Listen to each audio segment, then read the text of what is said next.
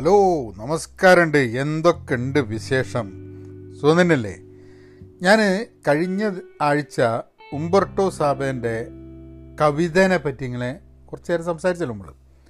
അപ്പം ഞാൻ വിചാരിച്ച് ഈ ആഴ്ച നമുക്ക് കവിതേൻ്റെ കാര്യം തന്നെ സംസാരിച്ചിങ്ങനെ പോകാമെന്നുള്ളത്. പക്ഷെ ഇന്ന് രാവിലെ ഞാനിങ്ങനെ ഫേസ്ബുക്കിലിങ്ങനെ പോയപ്പോൾ ഫേസ്ബുക്കിലൊരാളുടെ പോസ്റ്റ് കണ്ട്. അപ്പം അദ്ദേഹം ഈ ഒരു കൊറോണ കോവിഡ് കാലത്തെ പറ്റിയിട്ട് മൂപ്പര് ചില ചിന്തകൾ ഇങ്ങനെ ഇട്ടതാണ്. അതായത് മൂപ്പര് പറഞ്ഞ് അത്ര പോസിറ്റീവായൊരു കാര്യമല്ല മൂപ്പര് പറഞ്ഞിട്ടുള്ളത്. കുറച്ച് പെസിമിസ്റ്റിക്കായിട്ട്, അത്ര ശുഭാപ്തി വിശ്വാസം ഇല്ലാണ്ടാണ് മൂപ്പര് കാര്യങ്ങൾ പറഞ്ഞത്. അതായത് മൂപ്പര് പോസ്റ്റ് ചെയ്ത് എന്താണെന്ന് പറഞ്ഞു കഴിഞ്ഞാൽ, നമുക്കൊക്കെ ഒരു ധാരണ ഉണ്ട് പെട്ടെന്ന് വാക്സിൻ വരും, നമ്മളെ ജീവിതം പഴയ മാതിരി പോകും എന്നുള്ളത്. പക്ഷേ വാക്സിൻ വന്നു കഴിഞ്ഞാലും നമ്മളൊക്കെ ചിലപ്പം ഇങ്ങനെ ജീവിക്കാൻ, അങ്ങനെയാണ് ജീവിതമെന്ന്, നമ്മളെ ന്യൂ നോർമൽ എന്ന് പറയുന്ന മാതിരി ജീവിച്ചങ്ങോട്ട് പോയിട്ടുണ്ടാവും എന്നുള്ളത്. അതായത് മാസ്കുകൾക്കുള്ളിൽ ഒളിച്ചിരിക്കുന്നതായിരിക്കും ചിരി. അപ്പം പഴയ പോലെ ഉണ്ടാവും എന്നുള്ള ധാരണ തെറ്റാണ്. കാരണം ഇങ്ങനൊരു വൈറസ് വന്നു, ഇനി കൂടുതൽ സാധനം വരൂ, ഇതൊക്കെയാണോ മനുഷ്യരാശി, ഇങ്ങനെ തന്നെയാണോ നീണ്ടു പോവുക, നമ്മളുടെ ജീവിതത്തിൽ വളരെയേറെ മാറ്റങ്ങൾ വരൂ, നമ്മളൊക്കെ വളരെ സന്തോഷത്തോടു കൂടി നമ്മളെ ഭാഗമാക്കി വിചാരിച്ചിരുന്ന സംഭവങ്ങളൊന്നും നമ്മളുടെ ഭാഗമല്ലാണ്ട് ആയി പോവുമെന്നുള്ളൊരു സംഭവം ശരിയായിരിക്കാൻ മതി. കാരണം ഇപ്പം തന്നെ ആൾക്കാർ, ഇപ്പം നമ്മളെല്ലാവരും പഴയ മാതിരി ജീവിച്ചു തുടങ്ങിയാലും ഒരു പേടി, ഒരു ഭയം എന്ന് പറയുന്നത് നമുക്കൊക്കെ ഉണ്ടാവുന്നൊരു സിറ്റുവേഷനിലേക്ക് വന്നു എന്നിരിക്കും, അല്ലേ? അപ്പം ഞാനത് ആലോചിച്ചപ്പോൾ ഞാൻ വിചാരിച്ചു, നമ്മൾ കവിതകളും കഥകളും ഒക്കെ പറയുന്നതിന് മുമ്പേ കുറച്ച് ഓർമ്മകളിൽ നിന്നും വേറെ ചില കാര്യങ്ങൾ പറയാമെന്ന് ആലോചിച്ചു. വായന, റീഡിങ്, പുസ്തകങ്ങൾ. ഇന്ന് വേറൊരാളുടെ മെസ്സേജ് വന്നിട്ടുണ്ടായിരുന്നു. അപ്പോൾ നിങ്ങൾ മെസ്സേജ് ഇടയ്ക്ക് ആങ്കർ വഴി അയക്കണം, അങ്ങനെ മാത്രമേ നമുക്ക് ഫീഡ്ബാക്ക് കിട്ടുള്ളൂ. മറ്റേ നമുക്ക് യാതൊരു ഐഡിയ ഇല്ല. ഈ ബ്ലാക്ക് ഹോളിലേക്ക് തൊടുത്ത് വിടുന്ന മാതിരിയാണ് പോഡ്കാസ്റ്റ്. ഒരാളൊന്നും പറയില്ല, ഇഷ്ടപ്പെടുന്നുണ്ടോ, നന്നാവുന്നുണ്ടോ, ഇത് കേൾക്കാൻ പറ്റുമോ, ഇതൊന്നും യാതൊരു സംഭവവും ആരും പറയില്ല. അപ്പോൾ മെസ്സേജ് അയക്കുന്ന ആൾക്കാർക്കൊക്കെ വളരെ സന്തോഷം. അപ്പോൾ മെസ്സേജ് പല രീതിയിലും നിങ്ങൾക്ക് വേണമെങ്കിൽ ആങ്കർ വഴി വോയിസ് മെസ്സേജ് ഇടാം, അല്ലെങ്കിൽ നിങ്ങൾ എന്നെ ഇൻസ്റ്റാഗ്രാമിലോ യൂട്യൂബിലോ അല്ലെങ്കിൽ ഫേസ്ബുക്കിലോ ലിങ്ക്ഡിനിലോ ട്വിറ്ററിൽ ഏടെ ഞങ്ങൾ എന്നെ ഫോളോ ചെയ്യുന്നുണ്ടെങ്കിൽ അവിടെയൊക്കെ നിങ്ങൾക്ക് വേണമെങ്കിൽ മെസ്സേജ് അയക്കാം, എങ്ങനെയുണ്ട് പോഡ്കാസ്റ്റ് എന്നുള്ളത്. കാരണം ഞാൻ പോഡ്കാസ്റ്റിൻ്റെ ലിങ്ക്ഡിൻ ഒഴിച്ച് ബാക്കി എല്ലാ സ്ഥലത്തും ഇടലുണ്ട്. അപ്പോൾ ഇവർ പറഞ്ഞെന്താണെന്ന് പറഞ്ഞു കഴിഞ്ഞിട്ടുണ്ടെങ്കിൽ കേൾക്കാൻ ഇഷ്ടമാണ്, നിങ്ങൾക്ക് ഫോളോവേഴ്സൊക്കെ വരുന്നുണ്ടോ, അതായത് ആൾക്കാർ കേൾക്കുന്നുണ്ടോ. കാരണം ആൾക്കാർ കേൾക്കുന്നില്ല എന്നും വിചാരിച്ച് നിങ്ങൾ പോഡ്കാസ്റ്റ് നിർത്തരുത് എന്ന രീതിയിൽ എനിക്കൊരു മെസ്സേജ് വന്നു. സത്യം പറഞ്ഞു കഴിഞ്ഞിട്ടുണ്ടെങ്കിൽ മുമ്പൊക്കെ ഞാൻ പോഡ്കാസ്റ്റ് ചെയ്യുന്ന സമയത്ത് 2000 ആൾക്കാർ, 2500 ആൾക്കാരൊക്കെ കേട്ടതായിട്ട് ഇപ്പം ഞാൻ കാണുന്നുണ്ട്. ഇപ്പം നമ്മൾ ലാസ്റ്റ് ചെയ്ത 2 പോഡ്കാസ്റ്റിൽ 350-400 ആൾക്കാരുള്ളൂ. അത് ആൾക്കാർ പോഡ്കാസ്റ്റ് റെഗുലറായിട്ട് എല്ലാ ആഴ്ചയും കേട്ടോളണമെന്നില്ല. പിന്നെ മാത്രമല്ല, നമ്മൾ റെഗുലറായിട്ട് ചെയ്യുന്നില്ല എന്നുള്ളതൊരു പ്രശ്നമാണ്. കാരണം ആൾക്കാരിത് കാത്തിക്കുമ്പോഴല്ലേ ഇതുള്ളൂ. ഇപ്പം എനിക്ക് മനസ്സിലായൊരു സാധനം, ഞാൻ നമ്മളുടെ ദില്ലി രാലീൻ്റെ എസ് ഗോപാലകൃഷ്ണനായിട്ട് സംസാരിച്ചു കഴിഞ്ഞ ദിവസം. അപ്പോൾ ഞാൻ ഇവരോട് ഫോൺ വിളിച്ചിട്ട് ഞാൻ പറഞ്ഞു, അതായത് ആൾക്കാർ എന്നോട് പറയുന്നത് നിങ്ങളെന്താ പോഡ്കാസ്റ്റ് ചെയ്യാത്തതെന്നുള്ളത്. അപ്പോഴാണ് എനിക്ക് ഗോപാലകൃഷ്ണൻ്റെ ദില്ലി രാലി കേട്ട് കഴിഞ്ഞപ്പോഴാണ് എനിക്ക് തോന്നി തുടങ്ങിയത്, ഈ ഗോപാലകൃഷ്ണൻ എങ്ങാനും പോഡ്കാസ്റ്റ് നിർത്തി കഴിഞ്ഞിട്ടുണ്ടെങ്കിൽ നമ്മൾ സ്വീപ്പാവുമല്ലോ. കാരണം എന്താണെന്ന് പറഞ്ഞു കഴിഞ്ഞാൽ, ഞാനീ നടക്കാൻ പോകുമ്പോഴൊക്കെ ഗോപാലകൃഷ്ണൻ കൂടെ ഉണ്ട്.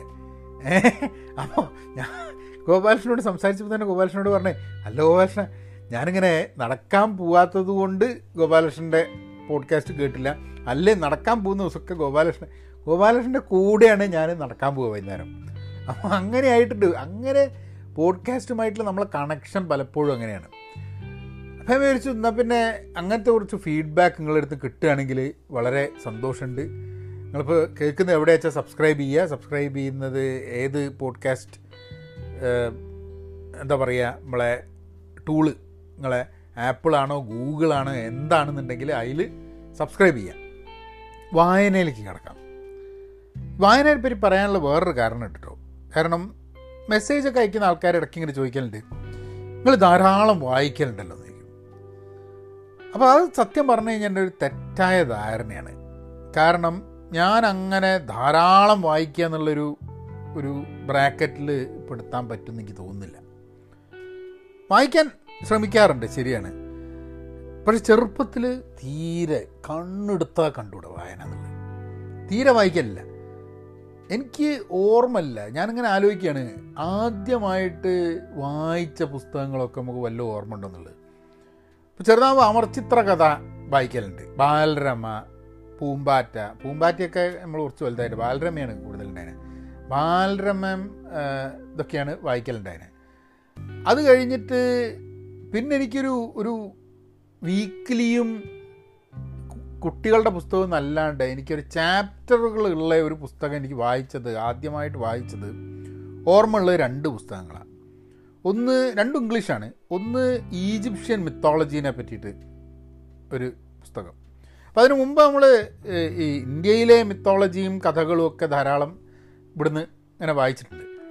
ഈജിപ്ഷ്യൻ മിത്തോളജിയും ഗ്രീക്ക് മിത്തോളജിയും അതെന്തോ എനിക്ക് ലൈബ്രറിയിൽ നിന്ന് പുസ്തകങ്ങൾ എടുക്കണം എന്നുള്ളത് സ്കൂളിൽ പഠിക്കുന്ന സമയത്ത് ഒരു അങ്ങനെ ടീച്ചർ പറഞ്ഞിട്ട് സ്കൂളിൽ നിന്ന് എടുത്തു കൊണ്ടുവന്ന പുസ്തകങ്ങളാണ്. അങ്ങനെ പക്ഷെ അത് വായിച്ചപ്പോൾ എനിക്ക് ഭയങ്കര ഇഷ്ടപ്പെട്ട് കഥകളോടുള്ള ഒരു താല്പര്യം പ്രോബ്ലി അപ്പോൾ തുടങ്ങിയാണ്. ഇത് ഏത് പ്രായത്തിലാണെന്ന് ഓർമ്മയില്ല കേട്ടോ, ചെറുതാകുമ്പോഴാണ്. പക്ഷെ അത് കഴിഞ്ഞിട്ട് എന്നാലും വായനയോട് വലിയ വിരോധമാണ്. കാരണം വായിച്ചിരിക്കുക, കാരണം സിനിമ കാണുക, ടി വി കാണുക, കളിക്കുക, ബഹളം വയ്ക്കുക, വായന ഒഴിച്ചിട്ടുള്ള എല്ലാ സാധനത്തിനും നമുക്ക് താല്പര്യമുണ്ട്. പക്ഷേ എനിക്ക് വേറൊരു ഓർമ്മ എൻ്റെ ഉള്ളത്, എനിക്ക് തോന്നുന്നു ഉമ്മാച്ചു എന്നുള്ളൊരു പുസ്തകം വീട്ടിലുണ്ടായിരുന്നു. അപ്പോൾ ഇത് അച്ഛൻ ജോലിക്ക് പോകുമ്പം അച്ഛൻ പുസ്തകം എടുത്തിട്ട് അച്ഛൻ വായിക്കും. അച്ഛൻ അസലായിട്ട് വായിക്കും, അനിയത്തിയും വായിക്കും, അമ്മയും വായിക്കും. അപ്പോൾ എല്ലാവരും വായിക്കുകയൊക്കെ ചെയ്യും. ഞാൻ മാത്രമേ ഉള്ളൂ ഈ വായിക്കാത്തവരുടെ. അപ്പം ഉമ്മാച്ചു, അപ്പോൾ ആ സമയത്ത് ഞാൻ അങ്ങനെ വായനയൊക്കെ തുറക്കണം എന്ന് വിചാരിച്ചിരിക്കുന്ന സമയത്താണ്. അപ്പോൾ അച്ഛങ്ങനെ ഉമ്മാച്ചു അച്ഛൻ വായിച്ചു കൊടുക്കുക. അപ്പോൾ ഒരു ദിവസം ഞാൻ കച്ചറ കൂടി, ഇങ്കി വായിക്കണം, നിങ്ങൾ കൊണ്ടുപോകരുത് പുസ്തകം എന്നൊക്കെ പറഞ്ഞ് ഭയങ്കര ലഹളയൊക്കെ ഉണ്ടാക്കി. അച്ഛന് ഭയങ്കര വിഷമം വന്നു. അച്ഛൻ ചീത്തയൊന്നും പറഞ്ഞില്ല, പുസ്തകം ഇട്ടിട്ടാണ് പോയി. ഞാൻ ഈ വായിക്കുന്നതാണ്, എന്നിട്ട് ഞാൻ വായിച്ചു, ഞാൻ വായിച്ചില്ല, വെറുതെ ഇങ്ങനെ ഒരു അപ്പം അങ്ങനെ ഒരു ഒരു അലമ്പ് സ്വഭാവമായിരുന്നു ചെറുതാകുമ്പോൾ. എനിക്ക് ഇറക്കി ഇപ്പം ഇങ്ങനെ തിരിഞ്ഞു നോക്കുന്ന സമയത്ത് നമുക്ക് തോന്നും വായനയുടെ കാര്യമൊക്കെ പറയുമ്പോൾ. പക്ഷെ ഞാൻ പഠിച്ചൊക്കെ ദുബായിലായിരുന്നു, 7ാം ക്ലാസ് വരെ പഠിച്ച ദുബായിലായിരുന്നു. അപ്പോൾ മലയാളം പുസ്തകത്തിനോടും ആകെ വായിച്ചിട്ടില്ലെങ്കിൽ ഒന്ന് എൻ്റെ ഓർമ്മയിൽ ദുബായിലുള്ള കാലത്ത് 7ാം ക്ലാസ് വരെ ഞാൻ വായിച്ച പുസ്തകങ്ങളിൽ എനിക്ക് ആകെ ഓർമ്മയുള്ളത് ഈ ഈജിപ്ഷ്യൻ മിത്തോളജി, ഒരു ഗ്രീക്ക് മിത്തോളജി, കുറേ അമർചിത്ര കഥ, പിന്നെ ഈ ഉമ്മാച്ചു. വായിച്ചില്ല, വായിക്കണമെന്ന് പറഞ്ഞിട്ട് അച്ഛനായിട്ട് വെറുതെ അച്ഛനെ ദേഷ്യം പിടിപ്പിക്കുക എന്നുള്ള അല്ലാണ്ട്, ഇതല്ലാണ്ട് 7ാം ക്ലാസ് വരെ ഞാനൊന്നും വായിച്ചാൽ എനിക്ക് ഓർമ്മയില്ല. ഏതായാലും 7ാം ക്ലാസ് കഴിഞ്ഞ് നമ്മൾ കോഴിക്കോട്ടേക്ക് വന്ന് ഇവിടെ ഹിൽ വ്യൂ കോളനി എന്നിട്ട് ചേവായൂരാണ് നമ്മൾ വീട്. അപ്പോൾ ചേവായൂർ വന്ന് എൻ്റെ വീട്ടിൻ്റെ തൊട്ട് മുമ്പിലാണ് കവി N. N. കക്കാടിൻ്റെ വീട്. ധാരാളം പുസ്തകങ്ങളുണ്ട്. എന്നാലും വായന നമ്മളായിട്ട് എന്നോട് പറയും ഇടയ്ക്കിടയ്ക്ക് വായിക്കണം എന്നൊക്കെ അച്ഛനും അമ്മയൊക്കെ പറയിച്ച്, എനിക്ക് എന്താ വായിച്ചുകൂടെ, ഈ ടി വിയും കണ്ട് ഇങ്ങനെ കളിച്ച് കുത്തിരിക്കണം, എനിക്ക് എന്തെങ്കിലും വായിച്ചുകൂടെ, എന്തെങ്കിലും വായിച്ചുകൂടെ എന്നുള്ളത്. അപ്പോൾ ഞാനിത് പറഞ്ഞിട്ടിങ്ങനെ നടക്കും അങ്ങനെ. പക്ഷേ അവിടെ നിന്നാണ് സത്യം പറഞ്ഞു കഴിഞ്ഞാൽ പുസ്തകങ്ങളുമായിട്ട് എനിക്കൊരു പരിചയം വന്നത്. അത് ഇംഗ്ലീഷ് പുസ്തകങ്ങളല്ല കേട്ടോ, ഒക്കെ മലയാളം പുസ്തകങ്ങൾ. ആ കാലത്ത് എനിക്ക് തോന്നുന്നൊരു 8, 9, 10 കാലഘട്ടത്തിൽ ഞാൻ അതും വളരെ അപൂർവമായിട്ടൊരു ഭയങ്കര വായനക്കാരനായിട്ടല്ല, നിർബന്ധം സഹിക്ക വയ്യാതെ പുസ്തകങ്ങൾ എടുത്ത് വായിക്കാൻ വേണ്ടിയിട്ടുള്ള സിറ്റുവേഷൻ ഉണ്ടാവുകയാണ്. അപ്പോൾ അത് നമ്മൾ വായിച്ചു തുടങ്ങിയത് ഇതൊക്കെയാണ് എനിക്ക് ഓർമ്മയുള്ള. അന്ന് അവിടുന്ന് ആ കാലഘട്ടത്തിൽ വായിച്ചുള്ളതാണ് യന്ത്രം, മലയാറ്റൂരിൻ്റെ യന്ത്രം അവിടുന്ന് വായിച്ചാണ്. ഖസാക്കിൻ്റെ ഇതിഹാസം O. V. വിജയൻ്റെ അവിടുന്ന് വായിച്ചാണ്. ശ്രീരാധാകൃഷ്ണൻ്റെ പുള്ളിപ്പുലികളും വെള്ളി നക്ഷത്രവും അവിടുന്ന് വായിച്ചാണ്. മാക്സിം ഗോർക്കിൻ്റെ മദർ, അമ്മ അവിടുന്ന് വായിച്ചാണ്. ഒരു ദേശത്തിൻ്റെ കഥ ആ സമയത്ത് വായിച്ചാണോ അത് കഴിഞ്ഞിട്ടാണോ എന്നുള്ളത്. പിന്നെ ചില അപസർപ്പക കഥകൾ എന്നൊക്കെ പറഞ്ഞ് ഡിറ്റക്റ്റീവ് കഥകൾ. പിന്നെ ആ സമയത്ത് ഇതുണ്ടായിരുന്നു കേട്ടോ, കോട്ടയം പുഷ്പനാഥ് ഒക്കെ പുസ്തകങ്ങൾ അവിടുന്ന് ഇവിടുന്നൊക്കെ. നമ്മൾ പാളയം ബസ് സ്റ്റാൻഡിൻ്റെ അടുത്തൊരു കട ഉണ്ട്, അവിടുന്നാണ് മേടിക്കൽ. അപ്പം അങ്ങനത്തെ ചില സാധനങ്ങളൊക്കെ ചോര തുപ്പുന്ന ഡ്രാക്കുള എന്നൊക്കെ പറഞ്ഞിട്ട് ചില പുസ്തകങ്ങളൊക്കെ ഉണ്ട്. അങ്ങനെ കുറേ സാധനമുണ്ട്, അതൊക്കെ വായിക്കലുണ്ട്. പിന്നെ ഈ ദുബായിലിരിക്കുന്ന സമയത്ത്, ദുബായിൽ പഠിക്കുന്ന കാലത്ത് എനിക്ക് ഓർമ്മയുണ്ട്, അവിടെ ആരോ ഈ പൗരധ്വനി എന്ന് പറഞ്ഞിട്ടുള്ളൊരു മാസിക, ഇപ്പം ഉണ്ടോ ഇല്ലയോ എനിക്കൊന്നും അറിഞ്ഞോട്ടോ, പൗരധ്വനി എന്ന് പറഞ്ഞൊരു മാസിക ഉണ്ടായിരുന്നു. അതിൽ ഒരു ഡ്രാക്കുളേൻ്റെ ഒരു കോട്ടയം പുഷ്പനാഥ് എഴുതുന്നതാണോ ബാറ്റൻ ബോസ് എഴുതുന്നതാണോ ആരാന്ന് എനിക്ക് അറിഞ്ഞൂടെ, ഏതോ ഒരു ഇത്. അപ്പം അതിൽ ഈ ഡ്രാക്കുള, എന്താ പറയുക, ഡ്രാക്കുളേൻ്റെ കഥയാണ്, കോഴിക്കോടാണ് നടക്കുന്നത്. അപ്പോൾ ഡ്രാക്കുളേൻ്റെ കഥയാണ്. അതിൽ ഡ്രാക്കുളേനെ അന്വേഷിക്കാൻ നടക്കുന്നത് നമ്മളെ ഷെർലക് ഹോംസും വാട്സണുമാണ്. അപ്പോൾ ഷെർലക് ഹോംസും വാട്സണും പുനർജന്മം ചെയ്തിട്ട് കോഴിക്കോടോ കേരളത്തിലോ എവിടെയോ പുനർജന്മം നടത്തുക. അപ്പോൾ ഒരു രണ്ടാളും കൂടി പരിചയമായി, അങ്ങനെയാണെന്ന് തോന്നുന്നു എനിക്ക്. ഇനിയിപ്പോൾ അതേപോലെയുള്ള രണ്ട് മൂന്ന് കഥകൾ മിക്സായി പോകുന്നുണ്ടെന്ന് എനിക്ക് അറിഞ്ഞൂടാ. എന്തായാലും ഒരു ഡ്രാക്കുളയും പിന്നെ ഷെർലക് ഹോംസും വാട്സണും ഒക്കെ കൂടിയിട്ട് പൗരധ്വനിയിലൊക്കെ വന്നിട്ടുള്ള ഒരു സാധനമാണ്. അതെനിക്ക് ഓർമ്മയുണ്ട് ഇങ്ങനെ വായിച്ച്. അപ്പോൾ അങ്ങനെയുള്ള വായനകളൊക്കെ ആയിരുന്നു ആ ഒരു സമയത്തുള്ള. അപ്പോഴാണ് നമ്മളിങ്ങനെ മനസ്സിലാക്കുന്നത് അങ്ങനത്തെ കഥകളും പിന്നെ ഒ വി വിജയൻ്റെ ഒക്കെ സാഹിത്യ ഇതിഹാസവും ഒക്കെ വായിക്കുന്ന സമയത്ത് ഒരു വളരെ വേരീഡ് ആയിട്ടുള്ളൊരു ലിസ്റ്റ് ഓഫ് ക്യാരക്ടേഴ്സും തീമും കാര്യങ്ങളൊക്കെയാണ്.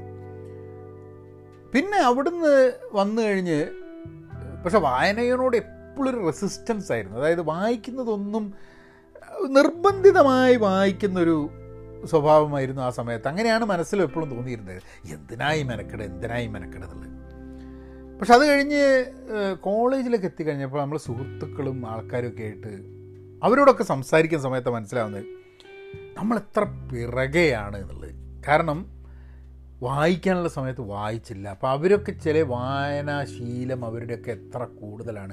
കവിതകൾ, കഥകൾ, ആ കാലത്താണ് സത്യം പറഞ്ഞു കഴിഞ്ഞാൽ കവിതകളും കഥകളും പുസ്തകം വായനയും കുറച്ചുകൂടി ഒന്ന് വായിച്ചിട്ടുണ്ടെങ്കിൽ നന്നാവും എന്നുള്ളൊരു തോന്നലുണ്ടായിരുന്നു. ഇപ്പോൾ ഒരു 19-20 വയസ്സാകുമ്പോഴാട്ടോ.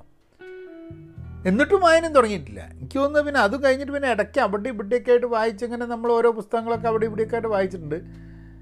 ഒരു 25 വയസ്സൊക്കെ ആയിക്കഴിഞ്ഞിട്ടാണ് എനിക്ക് തോന്നുന്നത് ശരിക്കും പറഞ്ഞു കഴിഞ്ഞിട്ടുണ്ടെങ്കിൽ വായനയിലേക്ക് ഡീറ്റെയിൽഡായി കടന്നത്. കോളേജും കഴിഞ്ഞിട്ട് 2 പാറ്റേണിലാണ് വായന കാണുന്നത്. കാരണം നോവലുകൾ വായന തുടങ്ങിയത് മലയാളത്തിലായതുകൊണ്ട് ഇന്നും നോവലുകൾ വായിക്കാൻ മലയാളത്തിലാണ് ഇഷ്ടം. പക്ഷേ കോളേജ് കഴിഞ്ഞ് നമ്മൾ ബിസിനസ്സൊക്കെ ആയിട്ട് മുന്നോട്ട് പോയപ്പം ധാരാളം ബിസിനസ് ഓറിയൻറ്റഡ് പുസ്തകങ്ങൾ വായിക്കാൻ വേണ്ടിയിട്ട് നമ്മൾ ഒക്കെ ഇംഗ്ലീഷിലാണ് വായിച്ചു തുടങ്ങിയത്. അപ്പോൾ നോൺ ഫിക്ഷൻ സംഭവങ്ങൾ ഇംഗ്ലീഷിലും ഫിക്ഷൻ മലയാളത്തിലും എന്നുള്ള രീതിയിലാണ് ഇന്നും വായിക്കാൻ നോക്കുന്ന സമയത്ത് നോവലുകൾ മലയാളത്തിലാണ് ഇഷ്ടം. പക്ഷെ അതിലും ചില പാറ്റേൺസ് ഉണ്ട്, രസകരമായ പാറ്റേൺസ്. അതായത് മാക്സിം ഗോർക്കിൻ്റെ അമ്മ വായിക്കുന്ന സമയത്ത് എനിക്കത് വളരെ നന്നായിട്ട് മലയാളത്തിൽ വായിക്കാൻ പറ്റി, വലിയ കുഴപ്പമൊന്നും ഉണ്ടായിരുന്നു. പക്ഷെ ഞാൻ മാർക്കേസിനെ ഒന്നും വായിച്ചിട്ടില്ല കാലത്ത്. അതായത് love at the time of cholera അല്ലെങ്കിൽ 100 ഇയേഴ്സ് ഓഫ് സോളിറ്റ്യൂഡ് ഇതൊന്നും വായിച്ചിട്ടില്ല. പക്ഷെ മാർക്കേസിനെ ഞാൻ വർഷങ്ങൾക്ക് ശേഷമാണ് മാർക്കേസിനെ വായിക്കുന്നത്. ഞാൻ ഇംഗ്ലീഷിലാണ് വായിക്കുന്നത്. അതെന്താണെന്ന് പറഞ്ഞാൽ നമ്മൾ ഈ മലയാളത്തിലാണ് നോവൽ, ഇംഗ്ലീഷിൽ നോവൽ വായിക്കുന്നില്ലല്ലോ എന്ന് പറഞ്ഞ് ഇംഗ്ലീഷിൽ നോവൽ വായിച്ച് തുടങ്ങാൻ വേണ്ടിയിട്ടുള്ളൊരു ശ്രമം നടത്തിയതിൻ്റെ ഭാഗമായിട്ട് മാർക്കേസൊക്കെ ഇംഗ്ലീഷിൽ വായിക്കണം. അത് കഴിഞ്ഞിട്ടാണ് ഞാൻ 100 ഇയേഴ്സ് ഓഫ് സോളിറ്റ്യൂഡ് മലയാളത്തിൽ വായിക്കാൻ ശ്രമം നടത്തുന്നത്. പറ്റുന്നില്ല. അത് എന്തോ മലയാളത്തിൽ ആ വാക്കുകൾ ആർക്കേഡിയോ എന്നൊക്കെ പറഞ്ഞ വാക്കുകളൊക്കെ, ആൾക്കാരുടെ പേരുകളൊക്കെ, ബുവേൻഡി, ഇതൊക്കെ കേൾക്കുന്ന സമയത്ത് അത് മലയാളത്തിൽ വായിക്കുമ്പോൾ ഒരു ചേർച്ചല്ലായ്മ. ഇംഗ്ലീഷിൽ വായിച്ചാലേ ശരിയാവുള്ളൂ എന്നുള്ളത് അത് എനിക്കറിഞ്ഞൂടാ. കാരണം മാക്സിം ഗോർക്കിൻ്റെ പുസ്തകം വായിക്കുന്ന സമയത്ത് എനിക്ക് പ്രശ്നം വന്നില്ല. പക്ഷേ 100 വർഷത്തെ തടവ് അല്ലേ, ഏകാന്ത 100 ഇയേഴ്സ് ഓഫ് സോളിറ്റ്യൂഡ്, അപ്പോൾ അത് വായിക്കുന്ന സമയത്ത് എന്തോ മലയാളത്തിൽ വായിക്കുമ്പോൾ തീരെ അങ്ങോട്ട് ദഹിക്കുന്നില്ല. പക്ഷെ നേരെ വിപരീതം ഇപ്പോൾ ആശാപൂർണ ദേവിയുടെ ബഗുളിൻ്റെ കഥ, സുബർണലത, ആ 3 പുസ്തകങ്ങളുണ്ടല്ലോ, ആ 3 പുസ്തകങ്ങളും മലയാളത്തിലേക്ക് തർജ്ജമ ചെയ്തത് വായിക്കുന്ന സമയത്ത് കുഴപ്പം തോന്നുന്നില്ല. അത് ഇന്ത്യൻ ഭാഷയിലുള്ള പുസ്തകം മലയാളത്തിലേക്കുള്ളത് വായിക്കുന്ന സമയത്ത് ഈ മാർക്കേസിൻ്റെ പുസ്തകം വായിക്കുന്ന പ്രശ്നം തോന്നുന്നില്ല. അത് എനിക്ക് മാത്രം തോന്നുന്നതായിരിക്കും കേട്ടോ. ആൾക്കാരൊക്കെ ധാരാളം ആൾക്കാർ നാട്ടിൽ മാർക്കേസിനെയൊക്കെ വായിച്ചത് മലയാളത്തിൽ തന്നെയാണ് വായിച്ചത്. മാർക്കേസ് മരിച്ചപ്പോൾ മാർക്കേസ് കേരളത്തിലല്ലേ എന്ന് പോലും സംശയം തോന്നുന്ന രീതിയിൽ കേരളത്തിലെ ആൾക്കാർ അത്രയും മാർക്കേസിന് ഇഷ്ടപ്പെട്ടിട്ടുണ്ടെന്നുള്ളതാണ്. അപ്പോൾ പക്ഷെ എനിക്ക് എൻ്റെ ഒരു എക്സ്പീരിയൻസ് ആണ് ഞാൻ പറയുന്നത്. അപ്പോൾ ആശാപൂർണ ദേവീൻ്റെ പുസ്തകമൊക്കെ മലയാളത്തിലേക്ക് തർജ്ജമ ചെയ്ത് വായിക്കുന്ന സമയത്ത് എനിക്ക് തോന്നുന്നത് അതിലുള്ള ക്യാരക്ടേഴ്സ് ഇപ്പോൾ ബോസ്, ചാറ്റർജി, സെൻ എന്നൊക്കെ പറഞ്ഞാൽ ഇപ്പം മലയാളത്തിലും ചില നോവലുകളിൽ, കൽക്കട്ട പശ്ചാത്തലത്തിൽ എഴുതപ്പെട്ട നോവലുകളിൽ ചാറ്റർജിയും ബോസും ഒക്കെ നമ്മൾ സ്ഥിരമായിട്ട് വായിക്കുന്നുണ്ട്. അപ്പം അതുകൊണ്ടായിരിക്കാം മതി ഒരു ബംഗാളി നോവൽ മലയാളത്തിലേക്ക് തർജ്ജമ ചെയ്യുന്ന സമയത്ത് നമുക്കത് വായിക്കാനൊരു ബുദ്ധിമുട്ടില്ലാകുന്നത്. അത് നമ്മളുടെ വായനയെ അന്വേഷിച്ച് പോകുന്ന സമയത്ത് അതിൻ്റെ ഒരു പാറ്റേണൊക്കെ മനസ്സിലാവും, രസകരമായ ചില അനുഭവങ്ങൾ മനസ്സിലാവും. ഇന്നിപ്പോൾ നമ്മളൊരു വായന നോക്കിക്കഴിഞ്ഞിട്ടുണ്ടെങ്കിൽ നോവലുകൾ മലയാളത്തിൽ വായിക്കാൻ തന്നെയാണ് ഇഷ്ടം, ചെറുകഥകളും മലയാളത്തിൽ തന്നെയാണ് ഇഷ്ടം. പക്ഷേ അതൊരു പാറ്റേൺ തെറ്റിക്കാൻ വേണ്ടിയിട്ടും ഞാൻ ഇംഗ്ലീഷിലെ നോവലുകൾ വായിക്കാൻ വേണ്ടിയിട്ടുള്ളൊരു ശ്രമമുണ്ട്. അത് ഇംഗ്ലീഷ് അറിയാത്തതിൻ്റെ പ്രശ്നമല്ല, പലപ്പോഴും അത് ഇംഗ്ലീഷിൽ നോവലുകൾ നമ്മളെ അങ്ങോട്ട് ആസ്വാദന ലെവലിലേക്ക് അങ്ങോട്ട് കൊണ്ടുപോകാൻ ചെറിയൊരു ബുദ്ധിമുട്ട്. പക്ഷേ ചില പുസ്തകങ്ങൾ വായിക്കുന്ന സമയത്ത് അത് അത്രയൊരു പ്രശ്നമല്ലാണ്ട് തോന്നിയിട്ടുണ്ട്. നോൺ ഫിക്ഷൻ, ഇപ്പോൾ നമ്മളെ കഥകളും ഒന്നുമല്ലാത്തത് എനിക്ക് ഇംഗ്ലീഷിലേ വായിക്കാൻ പറ്റും. മലയാളത്തിൽ നോൺ ഫിക്ഷൻ വായിച്ചിട്ടില്ല എന്ന് പറയുന്നത് തന്നെ ആയിരിക്കും ശരി. കാരണം മലയാളത്തിൽ ഇപ്പോൾ ധാരാളം പുസ്തകങ്ങളുണ്ട്, പക്ഷെ അതിലൊന്നും നോൺ ഫിക്ഷൻ ഇല്ല, അധികവും ഫിക്ഷൻ തന്നെയാണ്, ഫിക്ഷനും കവിതകളും ഒക്കെയാണല്ലോ. ഇതും വായിച്ചതല്ല. എനിക്ക് തോന്നുന്നൊരു കഴിഞ്ഞൊരു 10 വർഷത്തിൻ്റെ ഉള്ളിൽ ചെറുപ്പകാലത്തിൽ വായിച്ചിട്ടില്ല എന്നുള്ളൊരു ബോധമുള്ളത് കൊണ്ട് പുസ്തകങ്ങൾ ധാരാളം മേടിക്കും, കളക്ട് ചെയ്യും. കഴിഞ്ഞൊരു 24 വർഷമായിട്ട് കേരളത്തിൻ്റെ പുറത്ത് ജീവിക്കുന്നത് കൊണ്ട് എപ്പോൾ കേരളത്തിൽ പോയി വരുമ്പോഴും നമ്മൾ ഇങ്ങനെ വാങ്ങും പുസ്തകങ്ങൾ. അപ്പം സ്വാഭാവികമായിട്ടും അതിൻ്റെ ഭാഗമായിട്ട് പുസ്തകങ്ങളുടെ ഒരു കളക്ഷനൊക്കെ ഉണ്ട്, ശേഖരമുണ്ട്, വായിക്കാനുള്ള സമയമില്ലാത്തേ ഉള്ളൂ. ഇപ്പോൾ വായിക്കുന്നത് എം ടിയുടെ വിലാപയാത്ര എന്ന് പറഞ്ഞൊരു പുസ്തകം എടുത്തിട്ടുണ്ട്, ചെറിയൊരു പുസ്തകമാണ്. പിന്നെ ജോലി സംബന്ധമായിട്ട് ഉള്ള പുസ്തകങ്ങൾ വായിക്കാനുണ്ടാവും. ജനറലി നോൺ ഫിക്ഷൻ വായിക്കുന്നതിനൊരു പാറ്റേൺ ഒന്നുമില്ല. ടിപ്പിക്കലി ഇഷ്ടമുള്ള സംഭവങ്ങൾ ബിസിനസ് ടെക്നോളജി ഓറിയൻറ്റഡ് സാധനങ്ങൾ, സോഷ്യോ പൊളിറ്റിക്കൽ പുസ്തകങ്ങൾ, ഓട്ടോബയോഗ്രാഫി അല്ലെങ്കിൽ ബയോഗ്രഫി. ഹിസ്റ്റോറിക്കൽ പുസ്തകങ്ങൾ വായിച്ചിരുന്നൊരു കാലമുണ്ടായത്, ഇപ്പം അങ്ങനെ വായിക്കാറില്ല. അധികവും ബയോഗ്രഫി വായിക്കുന്നവർ ആൾക്കാരുടെ ജീവചരിത്രം വായിക്കുന്നത് വഴി മനസ്സിലാവുന്ന ഒരു ചരിത്രത്തെയാണ്. കാരണം ചരിത്രത്തെ ജനങ്ങളുടെ ജീവിതത്തിലൂടെ മനസ്സിലാക്കുക എന്നുള്ളതാണ് ഞാൻ പലപ്പോഴും ഒരു ഹിസ്റ്റോറി എന്നുള്ള രീതിയിലല്ല നമുക്ക് ചരിത്രത്തിനെ പലപ്പോഴും മനസ്സിലാക്കിയിട്ടുള്ളത്. ഇപ്പോൾ കവിത തന്നെ ഞാൻ പരിഭാഷപ്പെടുത്തുന്ന ഒരു സൂക്കടുണ്ട്. അപ്പോൾ കവിത പരിഭാഷപ്പെടുത്തുന്ന സമയത്ത് ഞാൻ കഴിഞ്ഞ പോഡ്കാസ്റ്റ് പറഞ്ഞു തോന്നുന്നു, ഒരു കവിത പരിഭാഷപ്പെടുത്തുമ്പോൾ ആ കവിയുടെ ജീവചരിത്രം, കവിയുടെ ജീവിതം, ആ കാലഘട്ടം, ഇങ്ങനത്തെ ഒക്കെ കാര്യങ്ങൾ വായിക്കുന്ന വഴി നമ്മൾ ആ കവിതയെ കൂടുതൽ മനസ്സിലാക്കുന്നത്. അപ്പോൾ ചരിത്രം മനസ്സിലാക്കുന്ന അധികവും ബയോഗ്രഫി വഴിയാണ് പതിവ്. കാരണം വളരെ സോളിഡായിട്ടുള്ള ചരിത്ര പുസ്തകങ്ങൾ ഇടയ്ക്ക് ഡള്ളായിട്ട് തോന്നാറുണ്ട്. ഇതൊക്കെ പേഴ്സണൽ ഒപ്പീനിയൻസാണ്. പലർക്കും അവരുടെ വായനയെ പറ്റിയിട്ടുള്ള ധാരണകൾ വളരെ വ്യത്യസ്തമായിരിക്കാൻ മതി. പിന്നെ ഇതാണ് മെയിനായിട്ട് നമ്മളുടെ ഒരു വായനാശീലം എന്ന് പറഞ്ഞു കഴിഞ്ഞിട്ടുണ്ടെങ്കിൽ ഒരു മൾട്ടിപ്പിൾ പുസ്തകങ്ങളുണ്ടാവും. ഇപ്പോൾ ഒരു മലയാളം പുസ്തകം ഉണ്ടാവും, ഒരു മലയാള നോവലുമാതിരി എന്തെങ്കിലും ഒന്ന് വായിക്കാനുണ്ടാവും, ചെറിയ നോവലോ അല്ലെങ്കിൽ ചെറുകഥാ പുസ്തകമോ, എന്തെങ്കിലും ഒരു ചെറുകഥകളുടെ പുസ്തകമൊക്കെ. പിന്നെ ഉണ്ടാവുന്നത് നമ്മളുടെ നോൺ ഫിക്ഷൻ പുസ്തകങ്ങളുണ്ട്. ഒരു ബിസിനസ് ഓറിയൻറ്റഡ്, വർക്ക് ഓറിയൻറ്റഡ്, എൻ്റെ ജോലിയുമായി സംബന്ധിച്ചിട്ടുള്ള എന്തെങ്കിലും പുസ്തകം ഉണ്ടാവും. 2 3 പുസ്തകങ്ങൾ എപ്പോഴും പകുതിയായിട്ട് കിടക്കുന്ന ഒരു സ്ഥിതിയുണ്ട്. കാരണം എല്ലാം വ്യത്യസ്ത സമയങ്ങളിലാണ് വായിക്കുക. ഇപ്പോൾ രാത്രി കിടക്കുന്ന സമയത്തൊക്കെയായിരിക്കും മലയാളം കഥ വായിക്കുക. രാവിലെ എണീച്ച് കഴിഞ്ഞാൽ വായിക്കുന്നത് കുറച്ചും കൂടെ സീരിയസ് ആയിട്ടുള്ളതായിരിക്കും. ആ സമയത്ത് വായിച്ചു കഴിഞ്ഞാൽ കൂടുതൽ തലകയറുന്നുള്ളതുകൊണ്ട് വായിക്കാൻ മതി. പിന്നെ അവിടെ ഇവിടെയൊക്കെ സമയം കിട്ടുമ്പോൾ വായിക്കുന്ന കുറച്ചും കൂടെ ഒരു ജനറിക് ആയിട്ടുള്ള പുസ്തകങ്ങളായിരിക്കും. ഇത് ഇന്ന സമയത്ത് തീർക്കണം അങ്ങനത്തെ ഒരു നിർബന്ധങ്ങളൊന്നുമില്ല. നിർബന്ധം പിടിച്ചൊരു ചാലഞ്ച് മാതിരിയൊക്കെ എടുത്തിട്ടുണ്ടായിരുന്നു. നമ്മൾ ഗുഡ് റീഡ്സ് ചാലഞ്ച് എന്ന് പറഞ്ഞിട്ട് ഗുഡ് റീഡ്സിൽ ചാലഞ്ച് ചെയ്തിട്ടുണ്ടായിരുന്നു. ഞാൻ ഒരു 2-3 വർഷം മുമ്പേ ഒരു 50 പുസ്തകങ്ങൾ ഒരു കൊല്ലം വായിക്കുക എന്നുള്ളൊരു ഇതിൽ 50 പുസ്തകങ്ങൾ വായിച്ച് തീർക്കാൻ പറ്റിയിട്ടുണ്ട്, ഒരു 3-4 കൊല്ലം മുമ്പേ.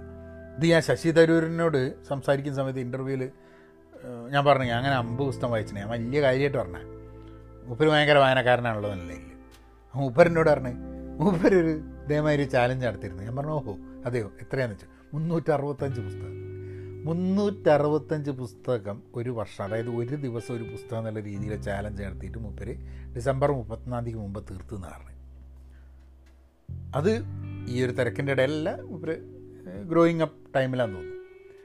അപ്പോൾ ഞാൻ ചോദിച്ചാൽ എങ്ങനെ ഉണ്ടായിരുന്നു അനുഭവം?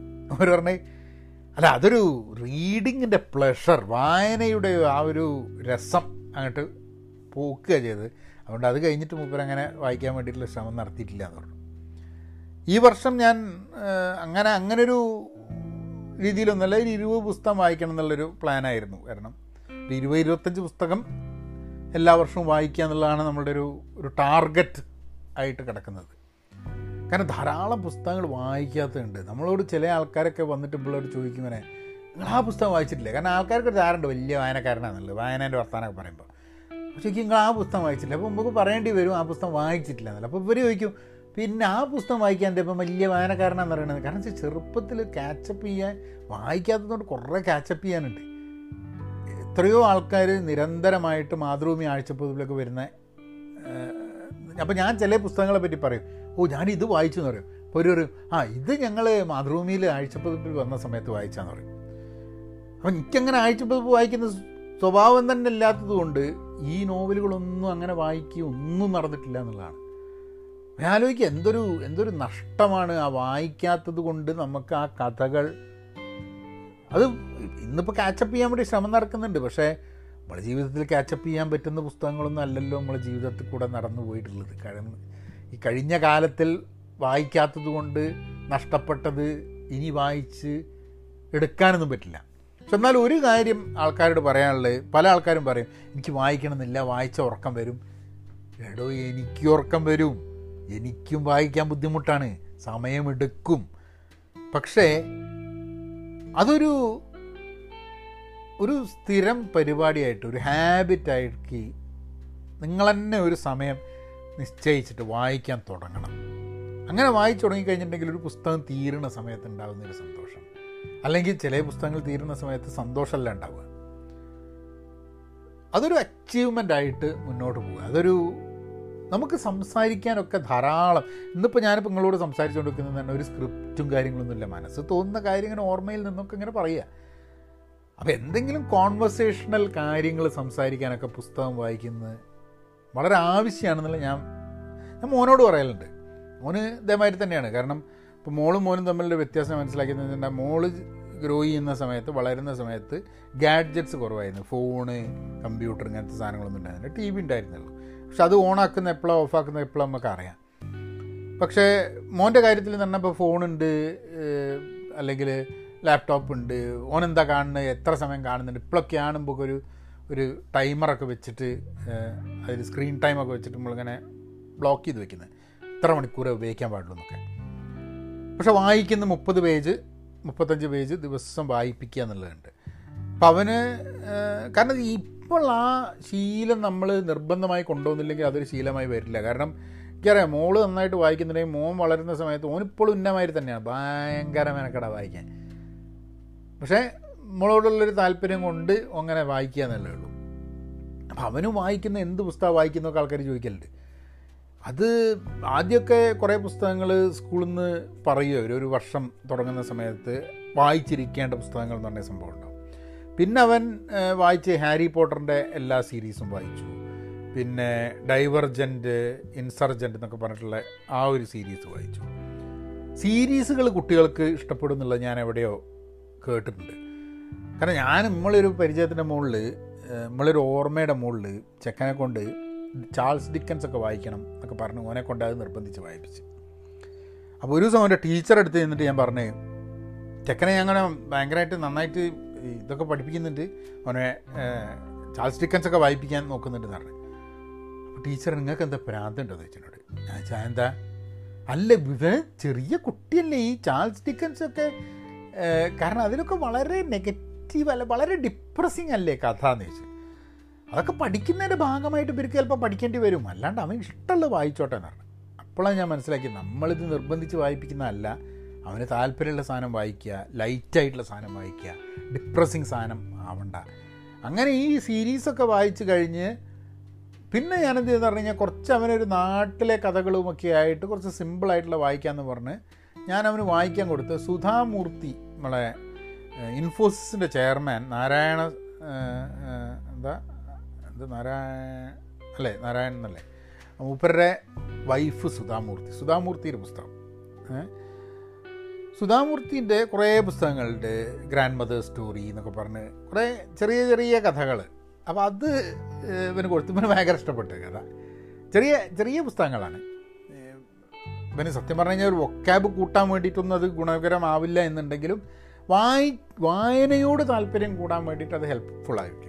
അപ്പോൾ അങ്ങനെ ആ പുസ്തകം കൊടുത്ത് പിന്നെ ഒന്ന് രണ്ട് നോവലുകൾ, വലിയ നോവലുകൾ തന്നെ മോള് പറഞ്ഞിട്ട് അങ്ങനത്തെ നോവലുകൾ അവന് വായിക്കാനുണ്ടായി ഈ ഒരു വെക്കേഷൻ ഇറങ്ങിയപ്പോൾ. ഇപ്പം ഞാനത് ഏതാ പറഞ്ഞു കഴിഞ്ഞാൽ ആർ.കെ. ലക്ഷ്മണൻ, ആർ.കെ. നാരായണൻ്റെയൊക്കെ ചില പുസ്തകങ്ങളുണ്ട്. ഞാൻ വിചാരിച്ചു അതൊന്ന് ഇതാക്കാം, ഒരു നല്ലൊരു കാലത്ത് ഇന്ത്യയിലെ ചില കഥകൾ, അത് ഇംഗ്ലീഷിൽ എഴുതിയതാണല്ലോ ആർ.കെ. നാരായണൻ്റെ കഥകളൊക്കെ. ഇതും ഒരു ഇവിടുത്തെ ഒരു ഒരു വൊക്കാബ് ലെവലിൽ പറ്റുന്ന കഥകളല്ല എന്നുണ്ടെങ്കിലും നമ്മൾ പലപ്പോഴും വൊക്കാബെന്ന് ഇത് കുറേ വേർഡ് പഠിക്കുക, ഇതിൻ്റെ സ്പെല്ലിങ് പഠിക്കുക, അർത്ഥം പഠിക്കുക എന്നുള്ളൊരു ഉദ്ദേശത്തിൽ മാത്രം വായിക്കരുത്. അതൊരു എൻജോയ്മെൻ്റ് ആയിട്ട് വരണം.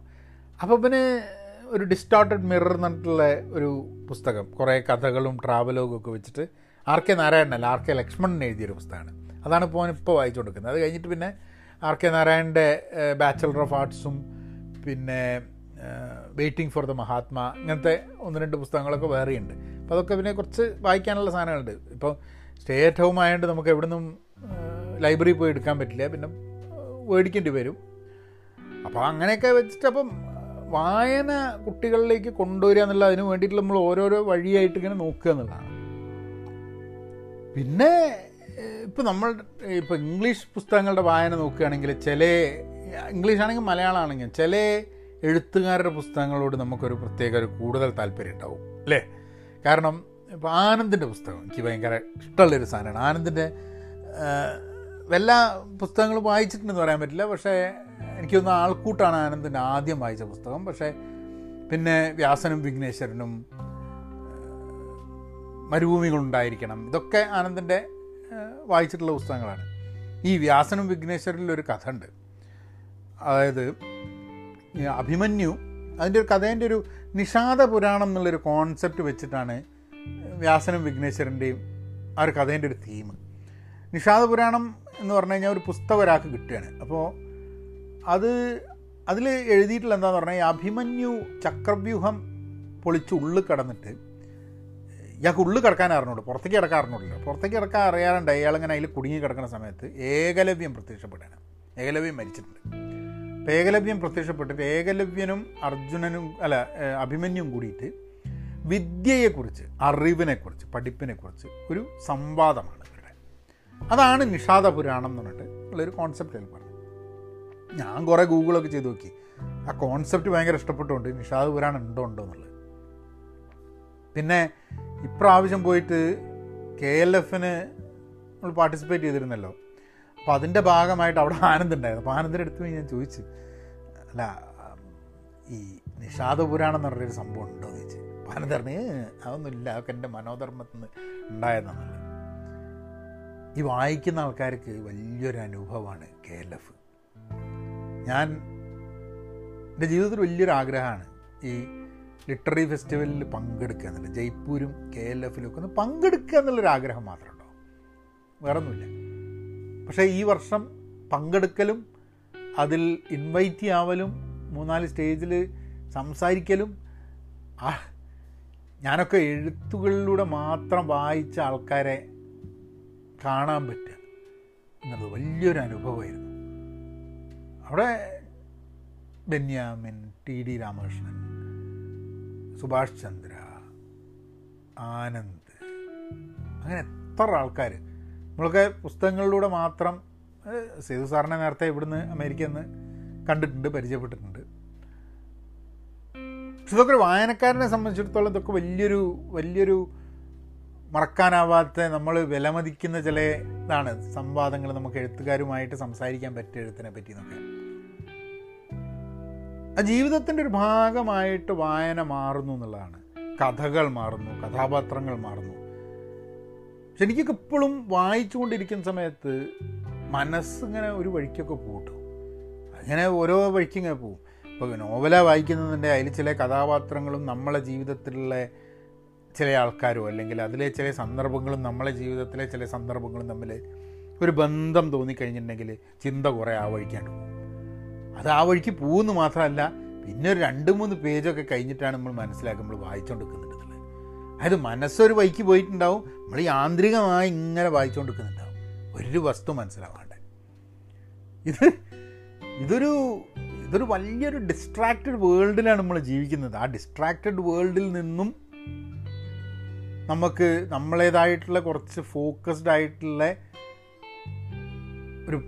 ഒരു എന്താ പറയുക, ഫോക്കസ്ഡ് ആയിട്ട് ഏകാഗ്രതയോട് കൂടിയിട്ട് നമുക്ക് വേണ്ടിയിട്ട് കുറച്ച് സമയം കണ്ടെടുത്തുക എന്ന് പറഞ്ഞു കഴിഞ്ഞിട്ടുണ്ടെങ്കിൽ ബുദ്ധിമുട്ടാണ്. അപ്പം അതിനൊരു പരിശീലനം തന്നെ വേണം. നമ്മളൊക്കെ ചെറുതാവുന്ന സമയത്ത് ഏകാഗ്രത ഉണ്ടെങ്കിൽ അതിൻ്റെ ഒരു ചെറിയൊരംശം മാത്രമേ ഏകാഗ്രത ഇപ്പം ഉണ്ടാവുള്ളൂ. കുട്ടികൾ ഇന്നേ ഫോണും ഇതിൻ്റെ മുകളിലൊക്കെ ഇരിക്കുന്ന കുട്ടികൾക്ക് വലുതായി കഴിഞ്ഞാൽ എന്ത് ഏകാഗ്രത ഉണ്ടാവും, അല്ലേ? അപ്പം വായന ആ ഒരു ഏകാഗ്രത ഉണ്ടാക്കാൻ വേണ്ടിയിട്ട് ഏറ്റവും നല്ല, അത് നിർബന്ധിച്ചിട്ടാണെങ്കിൽ കുട്ടികളെ കൊണ്ട് ഒരു 20 പേജ് വായിപ്പിക്കുക, 30 പേജ് വായിപ്പിക്കുക, അല്ലെങ്കിൽ 1.5 മണിക്കൂർ ഇരുന്ന് വായിക്കുക എന്നുള്ളതും വായന കഴിഞ്ഞിട്ട് പുസ്തകത്തിനെ പറ്റിയിട്ട് എഴുതുക എന്നുള്ളത് അത് വലിയൊരു ആവശ്യമുള്ള സാധനമാണ്. ഇന്നും ഞാനിപ്പോൾ വീഡിയോ ചെയ്യുന്ന സമയത്ത് പുസ്തകം വായിച്ചു കഴിഞ്ഞാൽ പുസ്തകത്തിനെക്കുറിച്ച് എഴുതുകയോ പുസ്തകത്തിനെക്കുറിച്ചൊരു വീഡിയോ ഇടുകയോ ചെയ്യും. അപ്പം അധികവും ഇംഗ്ലീഷ് നോൺ ഫിക്ഷൻ പുസ്തകങ്ങളുടെയാണ് ഞാനത് വീഡിയോ ഇടാറ്, കാരണം അതിനാണൊരു വാല്യൂ ഉള്ളത്. ഈ വായിച്ച നോവലുകളുടെ ഞാൻ വേണമെങ്കിൽ പോഡ്കാസ്റ്റിൽ ഇനി താല്പര്യം ഉണ്ടെന്നുണ്ടെങ്കിൽ കഥയായിട്ട് നമുക്ക് വേണമെങ്കിൽ ആ പുസ്തകത്തിനെ പറ്റി ചർച്ച ചെയ്യാം, സംസാരിക്കാം. പക്ഷേ അതിപ്പോഴും നമ്മൾ റീപ്രൊഡ്യൂസ് ചെയ്യണം എന്നുള്ള ഉദ്ദേശത്തോടു കൂടി എന്തെങ്കിലും സാധനം വായിച്ചു കഴിഞ്ഞിട്ടുണ്ടെങ്കിൽ അത് കൂടുതൽ നമ്മളെ മനസ്സിൽ നിൽക്കും തോന്നിയിട്ട്. ഇപ്പം എന്തെങ്കിലും പഠിക്കുകയാണെങ്കിൽ വേറൊരാളെ പഠിപ്പിക്കണം എന്നുള്ള ഉദ്ദേശത്തോടു കൂടിയിട്ട്, ഇൻറ്റൻഷനോട് കൂടിയിട്ട് നമ്മൾ ചെയ്യുകയാണെങ്കിൽ അത് കൂടുതൽ മനസ്സിരുത്തി നമ്മളെ മനസ്സിൽ നിൽക്കാനുള്ള സാധ്യതകളുണ്ട്. ഇതൊക്കെയാണ് വായനകളുടെ ഒരു പാറ്റേൺ, ഒരു രീതി. ഇങ്ങനെ ഓരോ, ഇപ്പോൾ ഞാൻ നേരത്തെ ഇംഗ്ലീഷിലും ഇതേമാതിരി തന്നെ ഉണ്ട് കേട്ടോ. അപ്പോൾ ഞാൻ നേരത്തെ പറഞ്ഞ പോലെ ആനന്ദിൻ്റെ പുസ്തകങ്ങൾ, ടി ഡി രാമകൃഷ്ണൻ്റെ പുസ്തകങ്ങൾ, സേതുവിൻ്റെ പുസ്തകങ്ങൾ, ബുകുന്ദൻ്റെ, മലയാറ്റൂരിൻ്റെ, എസ് കെൻ്റെ, മാധവി കുട്ടിയുടെ, അങ്ങനെ ബെന്യാമിൻ്റെ, ഇവരുടെയൊക്കെ പുസ്തകങ്ങൾ നമ്മൾ നിരന്തരമായിട്ട്, സുഭാഷ് ചന്ദ്രയുടെ മനുഷ്യനാമുഖം, ഇതൊക്കെ നമുക്ക് ഇഷ്ടപ്പെട്ട എഴുത്തുകാരാണ്. കെ ആർ മീരേൻ്റെ സത്യം പറഞ്ഞു കഴിഞ്ഞാൽ ഞാൻ ഒരു പുസ്തകം വായിച്ചിട്ടുള്ളൂ, ആരാച്ചാർ വായിച്ചിട്ടില്ല. പക്ഷേ ആരാച്ചാർ വായിക്കാൻ വേണ്ടി തുടങ്ങി കഴിഞ്ഞപ്പോൾ എൻ്റെ അനിയത്തി പറഞ്ഞ് ഓക്ക് വായിക്കണം എന്നാണ് ഓൾഡെടുത്തിട്ട്. അങ്ങനെ എല്ലാ ഒരുവിധം എല്ലാ എഴുത്തുകാരുടെയും പുസ്തകങ്ങൾ എന്തെങ്കിലും പുസ്തകങ്ങളായിട്ട് നമ്മളെ കയ്യിൽ ശേഖരമുണ്ട്. വായിച്ച് തീരാത്ത പുസ്തകങ്ങളും, വായിച്ച് തീരാത്തല്ല വായിച്ച് തുടങ്ങാത്ത പുസ്തകങ്ങൾ. അധികം പുസ്തകങ്ങൾ മലയാളം വായിച്ച് തുടങ്ങിക്കഴിഞ്ഞിട്ടുണ്ടെങ്കിൽ തീർക്കും. ഈ നോൺ ഫിക്ഷൻ പുസ്തകങ്ങളാണ് ഇടയ്ക്ക് വായിച്ച് കഴിഞ്ഞിട്ടുണ്ടെങ്കിൽ ചിലപ്പം കംപ്ലീറ്റ് ചെയ്യാൻ പതിവില്ല ചില പുസ്തകങ്ങൾ. അപ്പം അങ്ങനെ ഇതേമാതിരി തന്നെ ഇംഗ്ലീഷ് പുസ്തകങ്ങളിൽ എനിക്ക് തോന്നുന്നത് യുവാൽ ഹറാരിൻ്റെ പുസ്തകം, മാൽക്കം ഗാഡ്വെലിൻ്റെ പുസ്തകം, ആഡം ഗ്രാൻറ്റിൻ്റെ പുസ്തകം, സ്റ്റീവൻ കോട്ട്ലറിൻ്റെ പുസ്തകം, ജോൺ കോട്ടറിൻ്റെ പുസ്തകം, ഇതൊക്കെയാണ് സ്ഥിരമായിട്ട് വായനയോട് ഞാനെപ്പോഴും ഇവരുടെയൊക്കെ പുസ്തകങ്ങളാണ്. ഇപ്പം പുതുതായിട്ട് ഞാൻ വായിച്ചെനിക്ക് ഭയങ്കര ഇഷ്ടപ്പെട്ട കാൽ ന്യൂപോർട്ട് എന്ന് പറഞ്ഞ ആളുടെ പുസ്തകമാണ്, ഡീപ്പ് വർക്കും ഡിജിറ്റൽ മിനിമലിസം ഒക്കെ എഴുതിയിട്ടുള്ളത്. അപ്പോൾ ഇവരുടെ പുസ്തകമൊക്കെ പുതിയൊരു പുസ്തകം വരികയാണെങ്കിൽ നേരത്തെ കൂട്ടി നമുക്ക് ഒരു എന്താ പ്രീ ഓർഡർ ചെയ്ത് വായിക്കുന്ന ഒരു സിറ്റുവേഷനുള്ള പുസ്തകങ്ങളാണ് ഇതൊക്കെ. അപ്പം അതൊക്കെയാണ് വായനേനെ പറ്റിയിട്ടുള്ള 10-35 മിനിറ്റായി. ഞാൻ വിചാരിച്ച് കഥേനെയും കവിതേനെ പറ്റിയൊക്കെ സംസാരിക്കാൻ വരുന്ന ദിവസങ്ങളിൽ വായനയെക്കുറിച്ച് ഒരു പോഡ്കാസ്റ്റ് ഉണ്ടാവുന്നത് നല്ലതല്ലേ. പുസ്തകങ്ങളെ സ്നേഹിക്കുന്ന, കഥകളെ ഇഷ്ടപ്പെടുന്ന, വാക്കുകളുടെയും വാചകങ്ങളുടെയും അർത്ഥങ്ങളുടെയും എഴുത്തിൻ്റെയും ഒക്കെ അതൊക്കെ ഇഷ്ടപ്പെടുന്ന ആൾക്കാർക്ക് വേണ്ടിയിട്ടൊരു പോഡ്കാസ്റ്റ് കിടക്കട്ടെ വിചാരിച്ച്. വായന, റീഡിങ്. അപ്പം എല്ലാവരും വായിക്കുക, എന്തെങ്കിലുമൊക്കെ എടുത്ത് വായിക്കുക. ജീവിതത്തിൽ എല്ലാ ദിവസവും കുറച്ച് സമയം ഇടുക, ഒരു 15 മിനിറ്റ് 20 മിനിറ്റ്, അല്ലെങ്കിൽ പിന്നെ കുറച്ച് കഴിഞ്ഞിട്ട് നമ്പർ ഓഫ് പേജസ് ആക്കുക, 10 പേജ് 20 പേജ്. ഞാൻ കഴിഞ്ഞ ദിവസം ഏതോ ഒരു പോഡ്കാസ്റ്റിലാണോ വീഡിയോയിലാണോ എന്ന് പറഞ്ഞാൽ ഞാൻ പറഞ്ഞു, നിങ്ങളിപ്പോൾ ഒരു 10 പേജ് ഒരു ദിവസം വായിക്കുമെന്ന് വിചാരിച്ചു കഴിഞ്ഞാൽ, ഒരു ശരാശരി പുസ്തകത്തിൻ്റെ 200 പേജ് വിചാരിച്ചു കഴിഞ്ഞിട്ടുണ്ടെങ്കിൽ 20 ദിവസം കൊണ്ട് നിങ്ങൾക്ക് ഒരു പുസ്തകം തീർക്കാം. എന്ന് പറഞ്ഞാൽ ഒരു 15 പുസ്തകമൊക്കെ നിങ്ങൾക്ക് സുഖസുന്ദരമായിട്ട് ദിവസവും വായിക്കുകയാണെങ്കിൽ ഒരു വർഷത്തിൽ തീർക്കാം. അത്രയുണ്ട് വായനയൊക്കെ. അപ്പോൾ വായിക്കുന്നുണ്ടോ നിങ്ങൾ ഒരു പുസ്തകം പറഞ്ഞു തരൂ എന്നൊക്കെ പറഞ്ഞു കഴിഞ്ഞാൽ, അങ്ങനെ ഇപ്പോൾ ഒരു പുസ്തകം പറഞ്ഞു തരാനൊക്കെ പറ്റുമോ? ഇപ്പം എന്നോട് ആൾക്കാർ ചോദിക്കുന്നുണ്ട്, എനിക്ക് വായന തുടങ്ങണം, ഒരു പുസ്തകം പറഞ്ഞു തരൂ. ഞാനെന്ത് പുസ്തകം പറഞ്ഞു കൊടുക്കുക? അത് ചിലപ്പോൾ ഒരു അടവായിക്കും കേട്ടോ. ഞാനൊരു പുസ്തകം പറഞ്ഞു കൊടുത്താൽ ആ പുസ്തകം എവിടെയും കിട്ടുന്നില്ല, അപ്പോൾ ഞാൻ വായിക്കേണ്ടല്ലോ എന്നറിഞ്ഞു കുത്തിക്കുക. അപ്പം ഞാൻ അധികം ആൾക്കാരോട് പറയാം, നിങ്ങൾക്ക് ഇന്ന പുസ്തകം ഒന്നുമില്ല, എന്തെങ്കിലും പുസ്തകം എടുത്ത് വായിച്ചു തുടങ്ങാൻ. ഇതുവരെ വായിച്ചിട്ടില്ലെങ്കിൽ നിങ്ങൾ എന്ത് പുസ്തകം വായിച്ചാലും കുഴപ്പമൊന്നുമില്ല. അപ്പോൾ ഏതെങ്കിലും ഒരു പുസ്തകം വായിച്ചു തുടങ്ങാം. അല്ലാണ്ട് ഇന്നൊരാൾ നല്ലൊരു പുസ്തകം പറഞ്ഞാലേ വായിക്കുള്ളൂ എന്നൊക്കെ വിചാരിച്ചു കഴിഞ്ഞാൽ ഞങ്ങളൊന്നും ജീവിതത്തിൽ ഒരിക്കലും വായിക്കില്ല. പിന്നെ പുസ്തകങ്ങൾ, ഒരു മോശം പുസ്തകം വായിച്ചു ജീവിതം വെറുതെ ആയി എന്നൊക്കെ വിചാരിക്കേണ്ട ആവശ്യമൊന്നുമില്ല. എത്ര അനാവശ്യമായിട്ട് സീരിയലും സിനിമയും യൂട്യൂബിലെ വീഡിയോ ഒക്കെ കണ്ടിട്ട് നിങ്ങൾ സമയം കളയുന്നുണ്ട്. പുസ്തകം വായിച്ചാൽ നിങ്ങൾക്ക് സമയം കളയുന്നില്ല, എന്തെങ്കിലുമൊക്കെ ഗുണമുണ്ടാവും. അപ്പോൾ എന്തെങ്കിലുമൊക്കെ എടുത്ത് വായിക്കാൻ നോക്കുക. അപ്പം നമുക്ക് വേറൊരു പ്രോഗ്രാമായിട്ട് അടുത്താഴ്ച വരാം. നാ പിന്നെ അങ്ങനെയാക്കാം. ഓക്കെ.